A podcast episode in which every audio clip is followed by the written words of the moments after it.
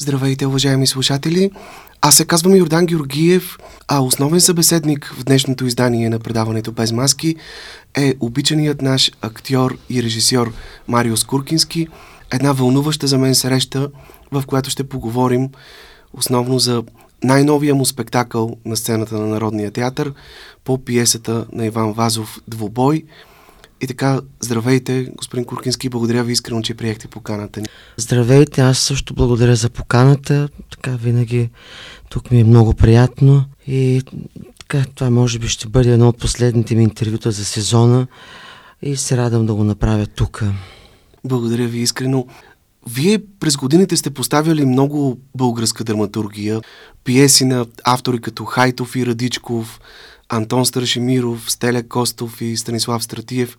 Как обаче решихте сега да се насочите към художествения свят на Иван Вазов, патронът на Народния ни театър?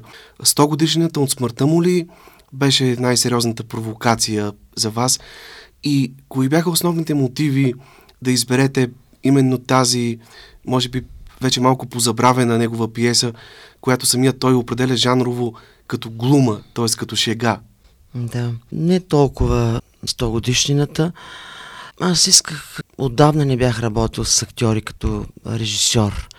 Бях наблегнал повече на моноспектаклите. От 2016 не бях правил режисьорско представление с артисти. Да, мисля, вече... Синята птица беше последното. Точно така, да. И ми беше много домъчняло за творческия процес в театъра, за срещата с актьорите. Аз много пъти съм казвал, че за мен това е едно изключително време, най-мечтаното за мен. Най-много обичам това да правя, да ходя, да знам, че отивам на репетиция, че там ще видя актьори, че с тях ще минем през един дълъг път. Ние така много се сближаваме като хора, като приятели в професионален аспект, разбира се изучавайки един свят, защото ти попадаш в една пиеса, която е всъщност като една вътрешна такава душевна държава и трябва да изградиш всичките и закони, пейзажите. Една художествена територия. Точно така. така. Нали, това е едно художествено произведение, в крайна сметка, самото представление. Това е твоя коментар към автора, към времето, към това как го се отнасяш към сегашното време, в което живеем. И е, процесът е много вълнуващ, затова може би театъра толкова години така привлича и артисти, и зрители, защото е място за комуникация, чиста комуникация, добра комуникация, лишена от, така, от цялото зло, което иначе ни заобикаля в света, което не е никак малко за съжаление. И получих покана от Народния театър да правя пиеса. Разбира се, с тези чествания и годишнини на Вазов, някакси реших, че ще е хубаво в а, неговия дом, нали, в този театър, който носи неговото име, точно в тази година да се направи негова пиеса.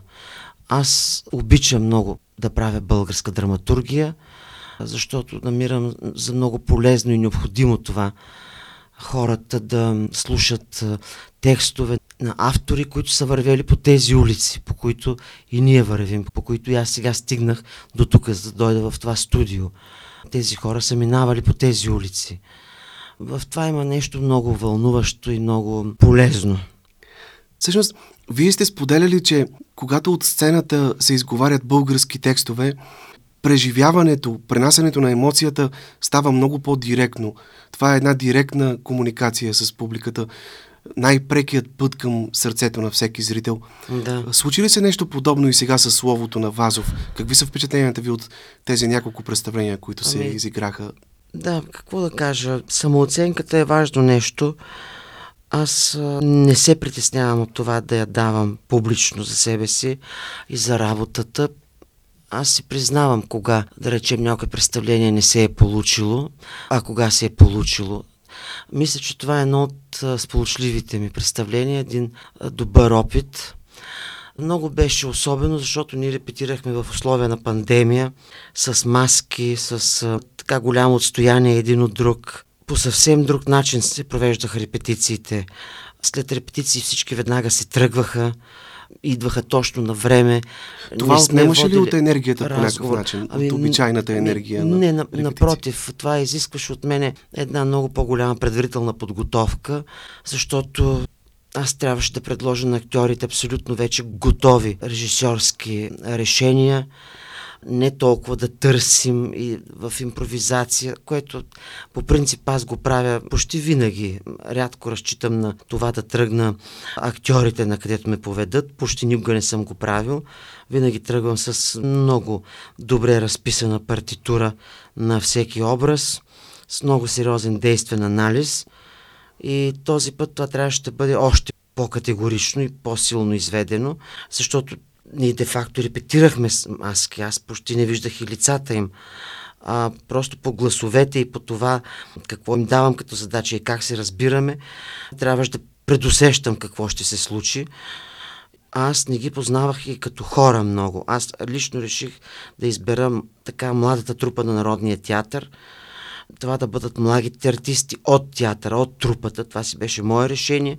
Подкрепени от по-опитни актьори като Албена Колева, Аня Пенчева, Любомир Петкашев и Стефан Къшев а останалите са младите актьори от а, трупата на Народния театър. Всъщност Аня Пенчева е единствената, която е играла преди време в друга постановка по да, същата тя е играла в на Николай постановката Ламбрев. на Ламбрев, точно така ми ролята на Амалия. И беше много особено, защото имаше и напрежение. Знаете, хората бяха стресирани доста и са все още. И в театъра също бяха стресирани и артисти, и служби. И всичко трябваше да бъде доста добре програмирано от мене предварително. Нямаше го този обикновен репетиционен процес, в който се събираме, говорим, след това обсъждаме дълго време, след репетиция оставаме много повече часове заедно. Не, сега нямаше такова. Не, всичко беше много по-строго, някак се дори и страшно на моменти. И в един момент, когато вече декора се построи, когато направихме осветлението, костюмите, всички маски се свалиха нали, от лицата и някакси всичко грейна и светна и просто представлението изведнъж блесна пред всички нас така в цялата си прелест. Извинявам се, че така говоря нали, за моя работа, но аз го казвам от радост, нали, а не от някаква гордост. Не, така, аз бях на премиерата и мога да потвърдя това, което да, казвате. И просто и актьорите избухнаха някакси, макар че аз усетих, че те много добре разбират какво се случва. Въпреки всичко и те много неща предлагаха. Разбрах, че са присъствали с сърце и душа през цялото време, освен с много добър актьорски тренинг, от който аз останах много впечатлен от, от тях, от Павел Иванов, от Пламен Димов, които са в основните роли. На, на Чушкаров и Драгалевски. Да, да. Как всъщност решихте именно на тях да поверите тези два основни персонажа? Исках да, тъй като те по пиеса са млади, в началото имаше идея да бъдат дадени ролите на определени звезди, какъвто има маниер доста голям вече така в театъра за привличане на публика, но аз категорично отказах това нещо и ми се стори необходимо артисти, които са назначени в театъра и стоят така доста време там, да им бъде възложено доверие, да им се дадат така големи роли, да имат шанс за това да, са поставени на изпитание, на истинско изпитание. Все пак, кога, ако не сега, за тях това трябва да се случи. Самият а... вие сте играли ролята на Чушкаров преди време в една телевизионна постановка. Да, на играл Шарков. съм. Димитър Шарков, да. През 2000-та, или не, 2001 година беше. Спомням си, тогава поставях краля Телен, а пък снимахме с да, Виктор Калев играеше Драгалевски, но то беше мюзикъл и беше по варианта на Стефан Цанев, който също беше интересен. Но тук аз правя пиесата в абсолютно чисти драматургичен вариант. Аз много обичам да работя така, не обичам да правя като режисьор компилации от литературни произведения. Театър е театър, защото в него трябва да се играят пиеси. Така това е мое категорично мнение. Действието в пиесата се развива в края на 19 век, да. в първите години на Точно. след освобожденска България, когато в страната ни нахлуват множество чужди влияния и стремежът към подражателство на другите европейски народи е много силен. Всъщност дуелът е именно израз на едно такова подражателство.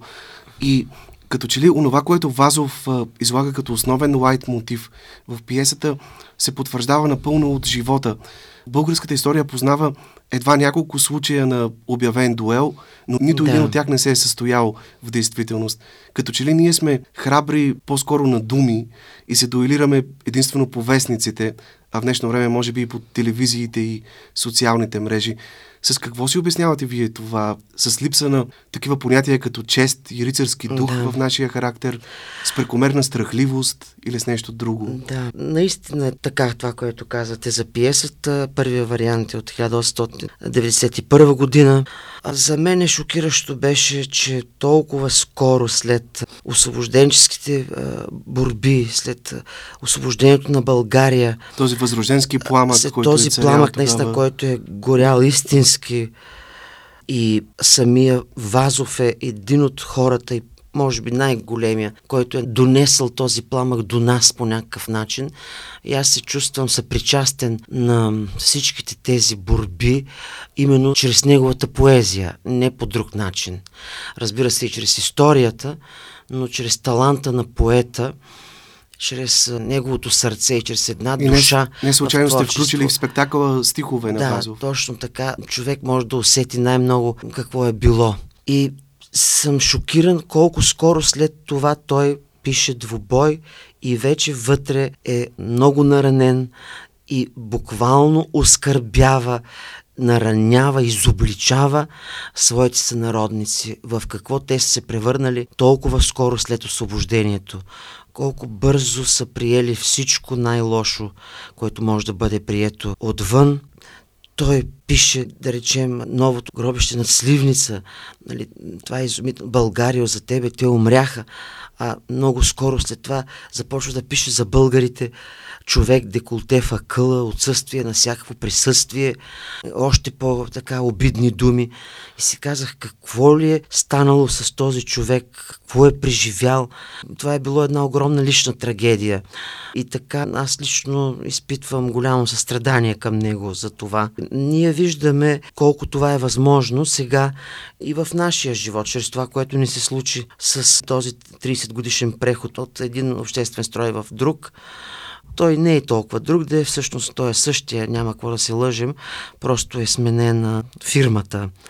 Малко грубо може да звучи, но това е така.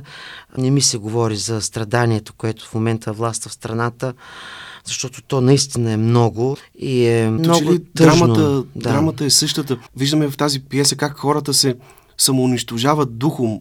Точно и това е много така, силна драма, да. която и днес я виждаме. Точно така.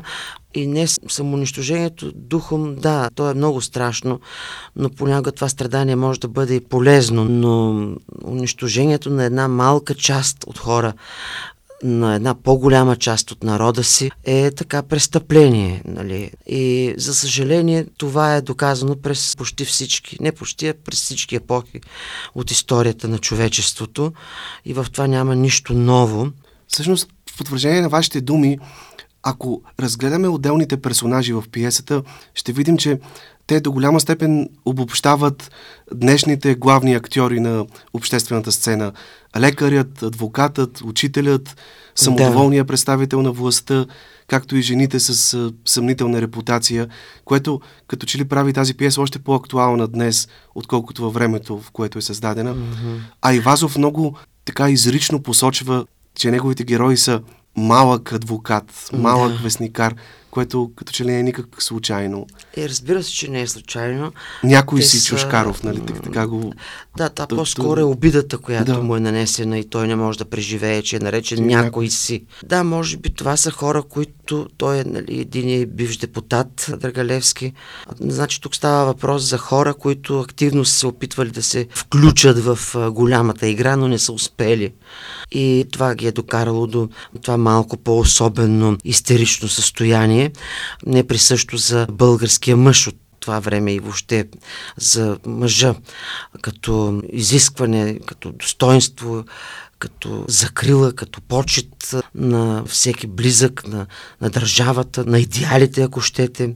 Нали, тези хора са много далеч от всичко това. Те са в едно самозабравило се състояние и това е породено наистина от една дребнавост, от а, суета, от лична неосъщественост, самозабравене, разглезеност и подаване на порока най-вече, тъй като много скоро след освобождението са създадени още първите локали.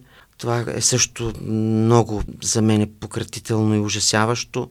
Първите заведения за разврат, а те са така чести посетители. Там почти пропиляват младостта си. Това е нещо, което се случи с голяма част от поколенията на изминалите години. Последните 30 години, да, за съжаление.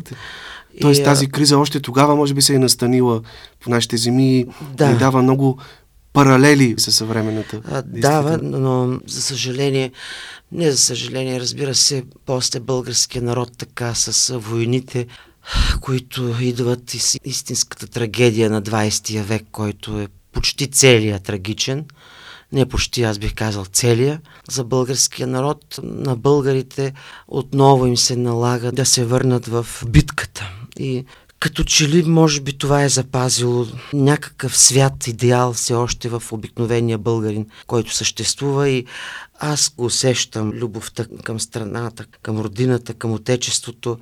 Това нещо и сега го има в много голяма част от българите.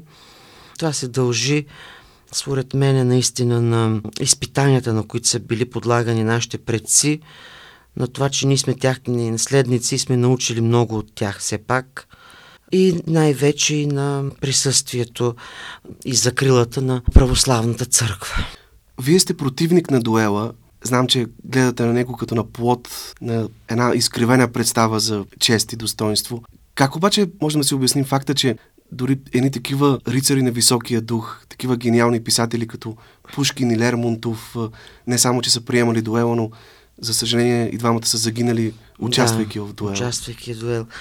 Ами да, това на пръв поглед води и нашите герои, Пушкин и Лермонтов. Те често ги споменават и в разцвета на силите си не са се побояли от смъртта, са отишли в името на честа и са пролели кръвта си но нито един, нито другия са такива гениални поети. И нали не става въпрос за такова нещо. Драгалевски е по-скоро наистина от Вазов осмян като писател. А за дуела и за това как са отивали на смърт тези мъже а и тези гении, аз нищо не мога да кажа, защото не мога да си го представя. За мен това си е аз наистина съм много против подобен начин на разрешаване на проблеми, но такова е било времето. А може Освен ли... това, поетите наистина не са хора от този свят и тяхното мислене, логика, а въобще ако има такава, ние не можем да се докоснем до... Аз не мога да правя предположения, по някакъв начин обаче наистина се възхищавам на това нещо, на тази тяхна страст да се изпепелят, да напуснат този ужасен свят по-рано. А може ли да има дуел на духа? Дуел на духа с материята, на доброто с злото? Защото когато духът изчезне, ти си преждевременно мъртъв. Да. Практика. Ами така е, да, разбира се. Възможно е човек да умъртви душата си при живе. За съжаление, това се наблюдава много често. Аз за това се обърнах най-вече към пиесата, заради самото заглавие – двубой. И заради това, че аз го виждам най-вече в двубоя наистина между доброто и злото. В този а... смисъл, има ли нещо или някой, на когото вие бихте искали да обявите дуел с този спектакъл? Не.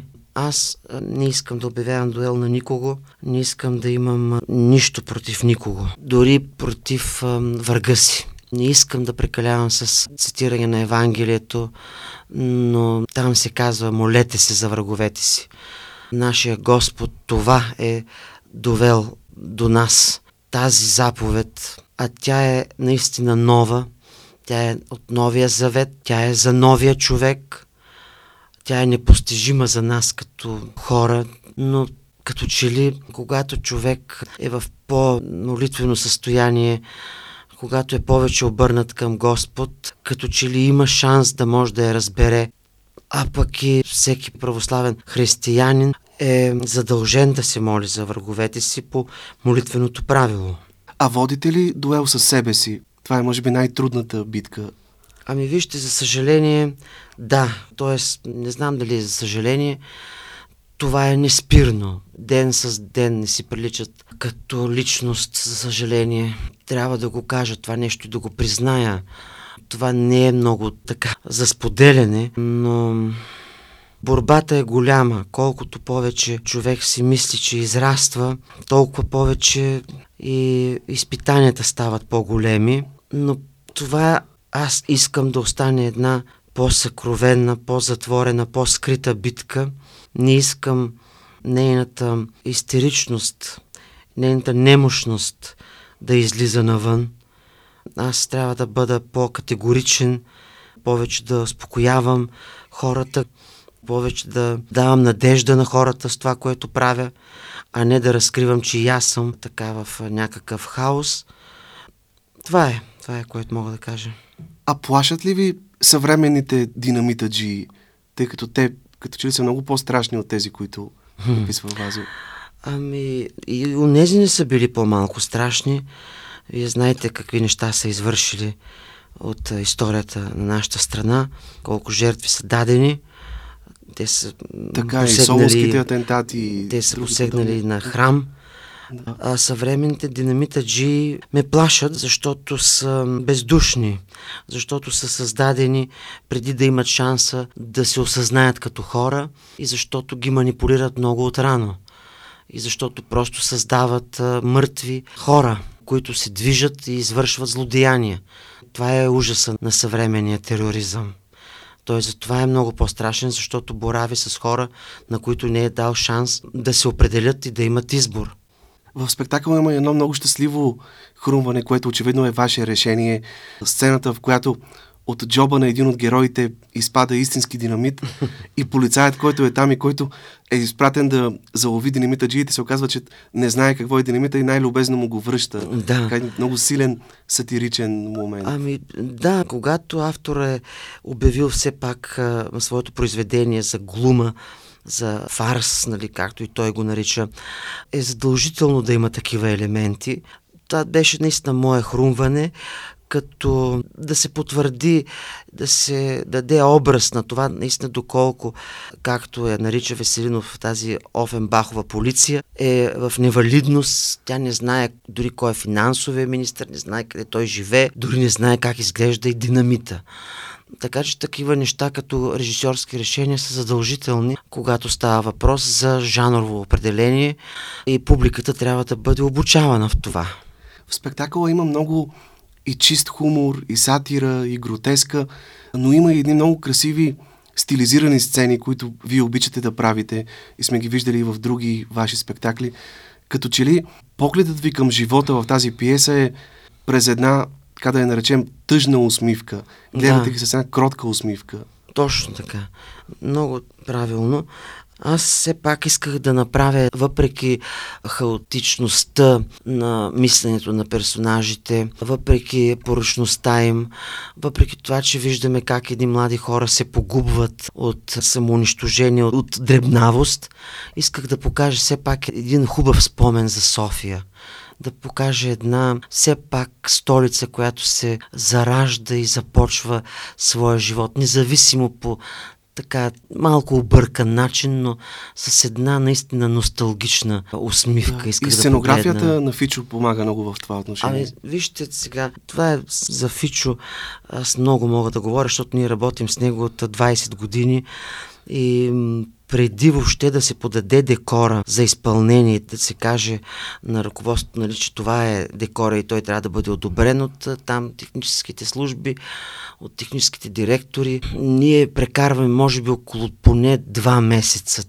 а в случая бяха 6, защото аз знаех още от юли месец ще го правя в разговори какво трябва да бъде декора. Това е моята много голяма тема в театъра. Пространството, в което да бъдат разположени актьорите и как режисурата коментира епохата, в която се връща. която представя. Любен Гройс има един много хубав израз декор с възпитание и да. една чудесна статия за това. Доколко той трябва да бъде така изчистен и стилизиран и с няколко штриха решен, че да няма нужда от тонове, желязо и друг материал по сцената, а по-скоро така светкавичната мисъл, точното назоваване на материята, от която е изпълнен, отношението към тази материя на актьорите. Това е така една безкрайно любопитна тема и сме стигали до много крайности с него. Имали сме много амбициозни проекти, които сме ги връщали в последния момент, защото са прекалено така материални. И е, моят живот с Фичо като сценограф, аз така бих го описал, може би в някоя или статия, или книга. Той също има картини, той така с него сме се шегували, а може би и не. Той може да направи, е, според мен, две изложби с е, рисунки и готови скици за декори, които са отхвърлени и които mm-hmm. не са били одобрявани от нас самите и сме стигали до най-простото и до най-така чистото решение. Изхвърлени са в коша на забравата, така да го ами, кажем. Аз съм изненадан. Аз мисля, че той... Не, не съм вярвал, че ги е изхвърлил, но той ги пази всичките и така понякога се събираме и ги разглеждаме. Да, може да послужат за Ами, аз мисля, че това ще се случи, защото като ги гледам, има за направо материал, който може да се осъществи в някое представление.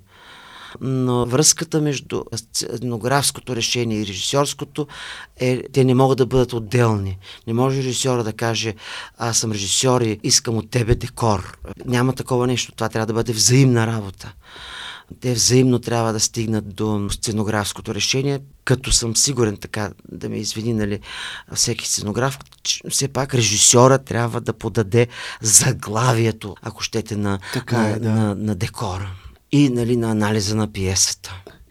И именно вие като режисьор, като че ли с финала на спектакъла прокарвате много точно вашия поглед. Като че ли там има една алюзия, че този поет Авраам Лучезарни, да. може би е самият Вазов, поетът на народа, но тези малки хора просто не са чували за него. Да, точно така. Има такова нещо. Това е мое решение. Така позволих си да направя една малка промяна в пиесата.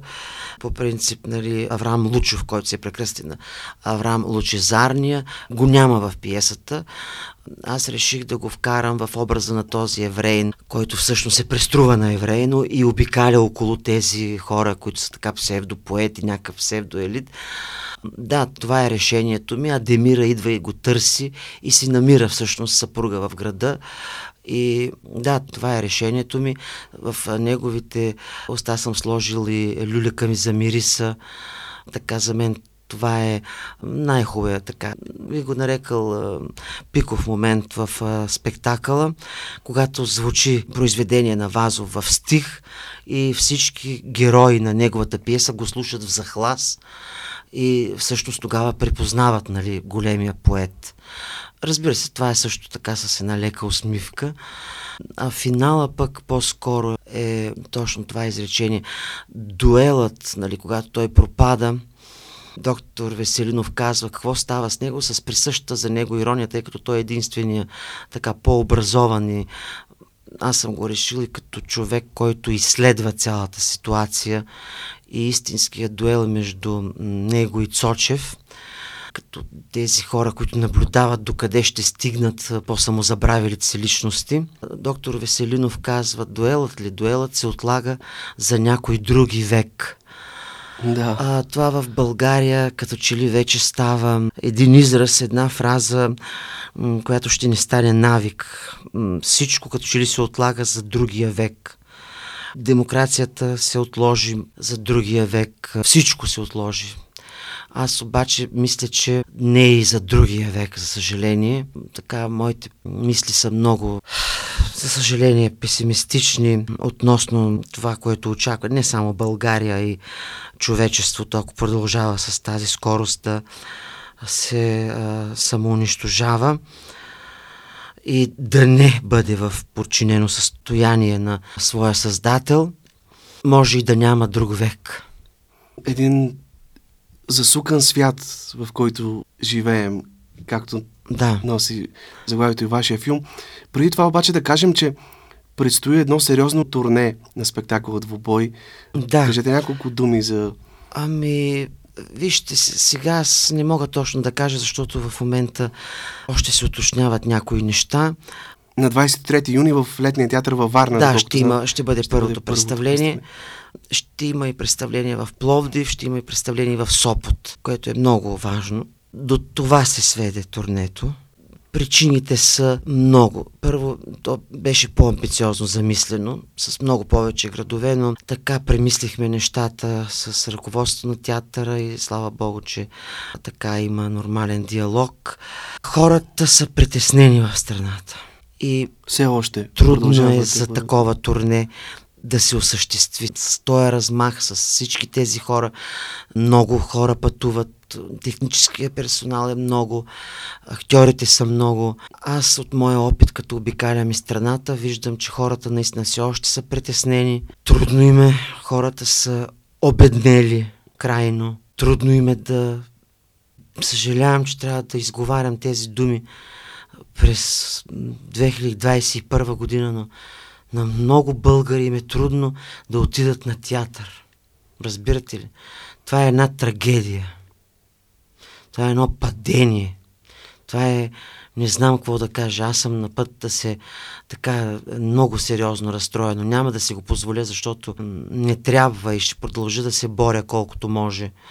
В този смисъл вие им предлагате глътка надежда, глътка смях с а, това турне. Ами надявам Колкото се да е така. кратко да е надявам то, се да е така. Се струва наистина. Аз а, се опитвам и да пътувам и с Мариус 50 моноспектакъла. Да. Там нещата са по-други, когато е все пак един актьор на сцената, публиката е повече. По-съм склонен и на компромиси от всякакъв вид, като среда, като място за изпълнение, само и само да стигна до хората защото тази криза удари във всички посоки. Аз не се оплаквам в никакъв случай, аз никога не съм се оплаквал и не го правя. Не се оплаквам, а просто така бия една камбана, че много страдание има просто. То се увеличава, а пък така коровосърдечието към него се увеличава. Няма съпричастност, тя намалява. Не може така. Ние сме християнска държава от колко време. Не може така да продължава. Не В такива може. моменти така. винаги ми идва на ум последното изречение от разказа на Йовков, Пожицата. Боже, колко мъка има Да. по този свят, Боже. Така е. Господ ни учи да не се отчаиваме за спасението си и че този свят е нищо. Нали, този временен свят а, ние трябва все пак по някакъв начин да го, не да го презираме, наистина да издигаме сърцата си към Него, към Небесното царство. Така че да не прекаляваме и в това. Може би през това трябва да се мине, може би в това има, а със сигурност има, разбира се, Божи промисъл. Така, което искам да кажа на хората е да не забравят колко сме преходни, колко сме малки пред Господ, да не забравяме колко е голяма Неговата милост, колко много Той ни е дал и просто да действаме по заповедите Му. Нищо повече. Да. Понеже споменахме Варна, искам да ви попитам, тази година Варненския драматичен театър празнува своя 100 годишен юбилей. Вие сте имали възможността в детските и в юношеските си години да играете на сцената на този театър Да. и да гледате много представления там. Какви спомени пазите от този период и от досега си с варненските театрали? Ами вижте Какво сега, научихте от Вие направо ме връщате в а, един рай, така, земен. А и детето, аз от 12 годишен съм там, в детско театрално студио. Там имаше детско театрално студио. Не друго. То беше в драматичния театър, ръководено от братя Райкови, близнаци, които събираха почти като във Витис такива изпити имаше, с много материали, деца, и ги обучаваха на театрално изкуство по един изумителен начин. Ако имаш, да речем, всяка една пиеса, те подчиняваха на изучаването на отделно изкуство. Една пиеса остров на се обучаваме на пантомима, лунната стая на балетно изкуство, Пинокио на, да речем, на оперно изкуство. Шесте пингвинчета беше решено като в цирк на цирково изкуство. Идваха специалисти от най-висока класа в тази област и ни обучаваха на така първи стъпки на най-елементарни понятия от тези изкуства. Представете си това какво е било колко сериозно са подхождали тези хора към театъра. И те ни казваха, ние това не го правим с вас, за да ставате артисти или да ви правим творци, да ви караме да се превъзнасяте от малки и че ставате нали, артисти така. Не, ние просто ви учим да бъдете образована публика, да знаете какво е театъра колко дълбоко нещо е било това като мъдрост, като философия. Изключително ценно нещо. Изключително ценно. Като човек не се ражда зрител, той Точно така. постепенно натрупва да, сетива. Точно така. Колко това в момента липсва. Така не ми се говори за сегашните школи театрални, защото ще се наложи да обидя колеги. Е, не е редно това да се прави. А бихте ли се заели с преподавателска дейност а, в даден период? И, да... за това ще ви кажа, но само да довърша, че да. в този театър ние имахме възможност да играем и с артисти от театъра. Те идваха и играеха при нас с нас в пиесите. Артисти като Илия Пенев, като Катя Динева, като Яки Михов, като Борис Луканов. Грациела Бачварова. А, Грациела Бачварова. Звездите на Варненския театър. Звездите на Варненския театър. Те бяха с нас. Това беше от, значи, от най-ранна детска възраст ти си сред самата истина за театралното изкуство. Това е било един изключителен дар за мен, за който съм много, много благодарен. И а, някои станахме артисти. Колеги има, които активно от, от това студио. Мария Сапунджиева, Лилия Маравиля беше в това студио. Цветелин Павлов от Централния коклен театър. И така, а пък за това дали аз ще преподавам, като съм имал тези примери за преподаватели, а после и Крикора Зарян и Тодор Колев, много ми е трудно да си представя като преподавател, но може би ще се наложи, защото виждам, че скоро като че ли много няма държавата да се погрижи както трябва а, ще трябва личностно и със собствения си живот човек колкото може да помогне за пренасенето на, на театралното изкуство в а, бъдеще време. И накрая, кажете с няколко думи впечатленията си от начина по който филма за Сукан свят се възприема от зрителите. Да. А, кои са най- красивите отзиви, които сте чули за Ми, какво да ви кажа? този филм? Продуцент на филма е Арс студио, оператор е Иван Тонев. По разказ на Хайтов, по разказ на Николай Хайтов. Автор. Сценария е на Емил Бонев, художник е Георги Тодоров Жози. Това ми беше една от най-също хубавите срещи, този наш прекрасен, гениален художник. Благомир Алексиев е на музикално-звуковата концепция. Камен Донев, Димитър Рачков, Вяра Коларова, Ани Пападополо, София Бобчева, Димитър Николов, Велислав Павлов са актьорите, които ми партнират. Съжалявам, ако пропускам някой. Христина Томова, художник на костюмите. Длъжен съм просто да благодаря на тези хора и на всички други кинаджи, защото те са друг тип хора, те са нещо друго, те са много интересно семейство се създава Вълнува ли филма? Тях. Вълнува ли зрителите? А за зрителите, вижте, още е рано да кажа, трябва да мине поне година реално време, за да разбера дали филма се е случил и в публиката. За мен той се е случил като режисьор. Аз подписвам под него с двете си ръце. Моя замисъл е изпълнен и аз стоя зад него. Има много хубави отзиви, пишат ми хората много интересни неща. Сега не искам така да, да звучава като хвалба. Усеща се точно това, което съм искал. Връщането в тази изминала България на 20 век, за живота на нашите предци, за трудностите, през които са преминали и че въпреки това са успели да достигнат до една мъдра и достойна старост, въпреки че са били подложени наистина на жестоки изпитания. А този филм аз за това го правя. Да припомнят тази достойна, тази силна България, тези силни българи от изминалия 20 век, преминали през толкова войни, през толкова промени. И все пак на стари години те бяха мъдри, спокойни, кротки и добри. Мисля, че това се усеща. Една от най-интересните... Разбира се, има и хора, които имат и критики, аз се слушвам и в тях. Във всичко човек намира урок и за това им благодаря, защото това също е отношение. Едно от най-интересните неща, което чух е, че така вчера разговарях с един човек, който каза, аз дълго време си мислех, че филма е черно-бял, а той е цветен което значи, че внушението му е било такова, като наистина за това старо време. Това е, може би, едно от най-хубавите неща, които съм чул за филма. Мариус Куркински в един вълнуващ, съкровен, изповеден разговор за Радио Алма Матер, с който се надявам, че успяхме да ви вдъхнем поне една доза надежда повече в този засукан свят, в който живеем.